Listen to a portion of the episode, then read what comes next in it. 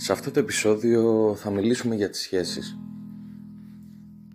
Από εδώ και πέρα θα μιλάμε για τις σχέσεις και θα έρθουν και καλεσμένοι να πούνε για τα δικά τους, αλλά θέλω να μιλήσω για τη δικιά μου σχέση. Είχα σχέση δύο χρόνια με μια κοπέλα, με την οποία ξεκίνησε κάπως περίεργα. Θα έλεγα ότι δεν την πολύ ήξερα. Εκείνη την εποχή δεν την ήθελα στην αρχή. Με κυνήγησε, μου έδειξε το ποια είναι και άρχισα σιγά σιγά να την ερωτεύομαι. Αλλά επειδή ήταν η αδερφή του κολλητού μου και επειδή ήξερα την οικογένειά της, μου ήταν τόσο δύσκολο να μπορέσω να δείξω τα συναισθήματά μου, να επιδιώξω κάτι. Γι' αυτό και συνέχεια την απέφευγα.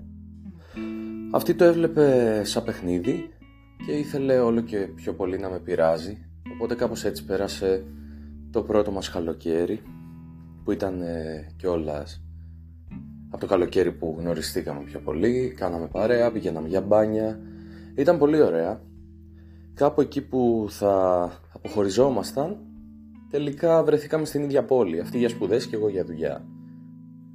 Και επειδή δεν το περίμενα, κάπως τα έφερε η ζωή και μείναμε μαζί, απότομα, ξαφνικά, γιατί δεν έβρισκα και σπίτι. Και τότε ξεκινήσαμε να έχουμε μια σχέση. Ξεκινήσαμε να έχουμε μια σεξουαλική σχέση, να νοιάζεται ο ένας για τον άλλον. Δεν είχαμε πει ότι είχαμε σχέση, απλά τραβιόμασταν, αλλά υπήρχαν σίγουρα συναισθήματα. Υπήρχαν συναισθήματα, πηγαίναμε βόλτες, περνάγαμε καλά με φίλους, κάναμε τραπέζια, νοιαζόταν ο ένας για τον άλλον, γενέθλια. Τα Χριστούγεννα πήγαμε στο σπίτι. Εγώ δεν ήθελα πάντως να μαθευτεί κάτι, γιατί αισθανόμουν άβολα, αυτή είναι η αλήθεια. Και ίσως αυτή ήταν ένα από τα βασικά λάθη μου, που αυτή η σχέση δεν υπάρχει πια. Και με λίγα λόγια,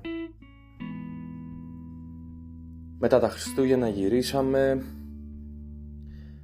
και δεν είχαμε πει ότι είμαστε μαζί, απλά τραβιόμασταν και γενικά κάναμε και δύο βλακίες. Υπήρχε δηλαδή και το φλερτ, υπήρχαν διάφορα και από τη δικιά μου πλευρά και από τη δικιά της, υπήρχαν μηνύματα και από τη δικιά μου πλευρά και από τη δικιά της μέχρι το καλοκαίρι.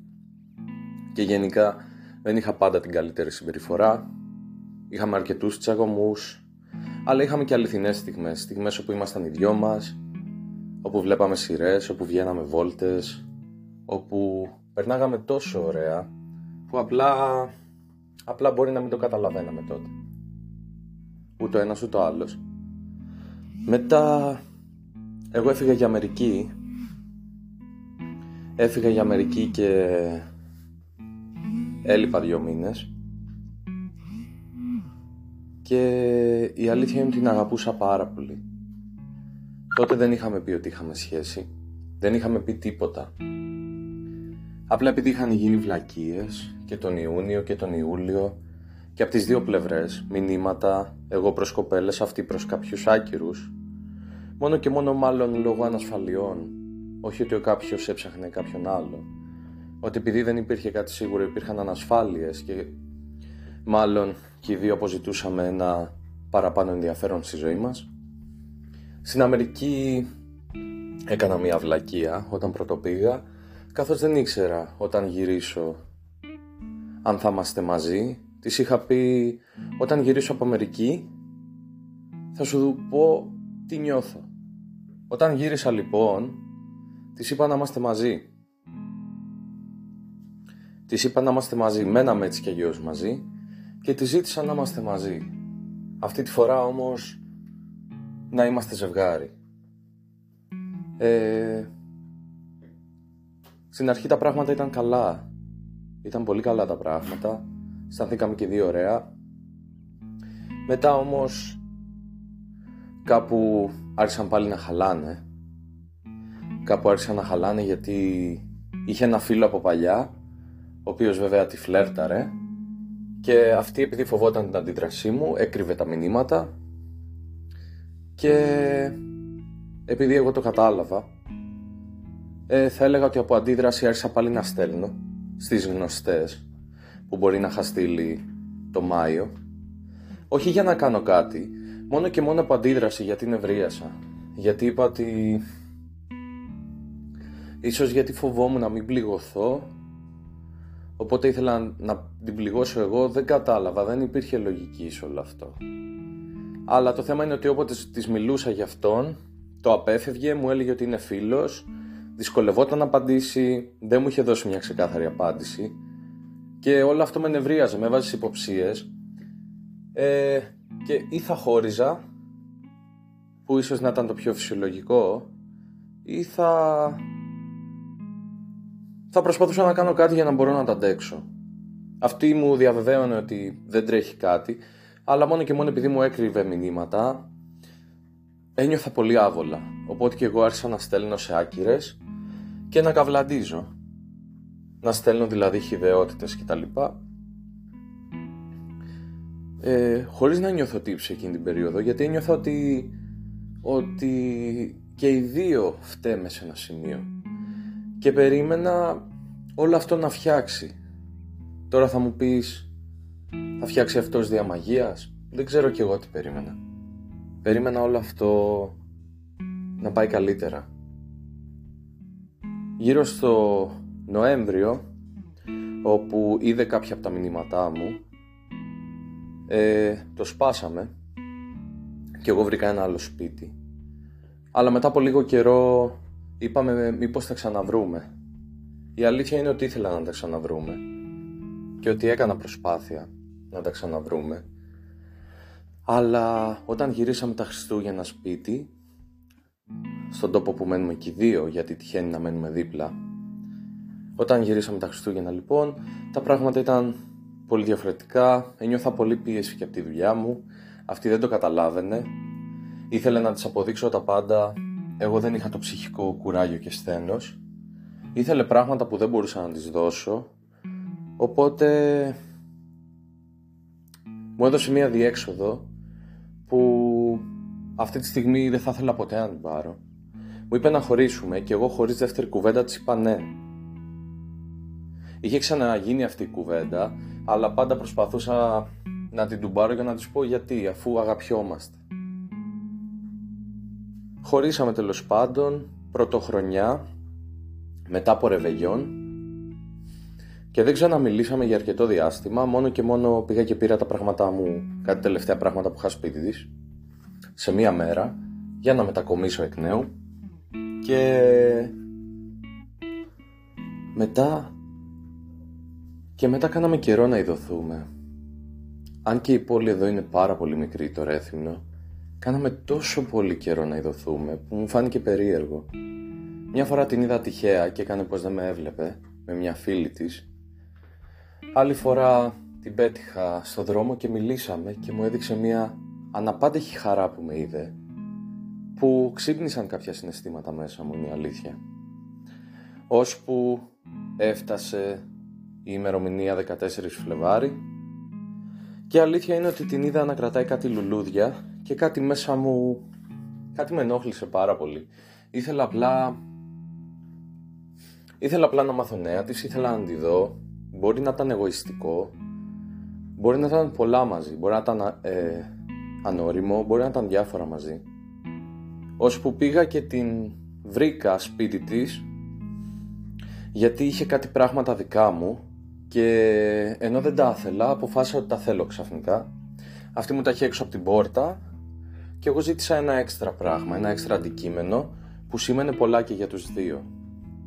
Αυτή μου άνοιξε την πόρτα, ενώ οι φίλες της δεν την άφηναν, και λογομαχήσαμε για πολλή ώρα. Θα έλεγα ότι μιλήσαμε μετά από καιρό για το τι ενοχλούσε ο ένας τον άλλο, και μετά από λίγο τη φίλησα. Δεν ξέρω γιατί. Απλά ήθελα να τη φιλήσω. Την είδα, με προκαλούσε και ήθελα να τη φιλήσω. Λίγο μετά με τράβηξε και με φίλησε και αυτή. Λίγο μετά έγινε αυτό και από τότε όλα μέσα μου άλλαξαν. Ήταν σαν να ξαναγεννιέται το συναίσθημα και απλά ήθελα, ήθελα να είμαι μαζί της. Δεν επεδίωξα να είμαι μαζί της, ήμουνα στην πρώτη φάση χαλαρός, αλλά αυτή ήθελε να δει πράγματα, ήθελε να μένουμε μαζί από σπίτι σε σπίτι, να κοιμόμαστε μαζί, δεν ήθελα να την πιέσω σε κάτι. Γιατί και αυτή μου είχε πει ότι δεν ήταν σίγουρη για σχέση πια, αλλά εγώ της είπα «ΟΚ, okay, να περνάμε καλά και βλέπουμε. Απλά δεν θέλω να σε χάσω γιατί είσαι και... είσαι πολύ σημαντικό άτομο για μένα». Και δεν θα πω, ήταν από τις καλύτερες εβδομάδες της ζωής μου, δύο-τρεις εβδομάδες όπου κοιμόμασταν ο ένας σπίτι του άλλου, κάναμε σεξ, περνάγαμε όμορφα, βγαίναμε έξω, γνωρίζαμε φίλους, κάναμε τα πάντα. Ήταν πολύ ωραίες εβδομάδες όπου εγώ είχα αποφασίσει να, να πάω ένα ταξίδι στο Βουκουρέστι μόνος μου και περίμενα να έρθει και κάποιος φίλος, ο οποίος φίλος δεν μπόρεσε τελικά και την ρώτησα «θες να σου βγάλω και σε ένα εισιτήριο?».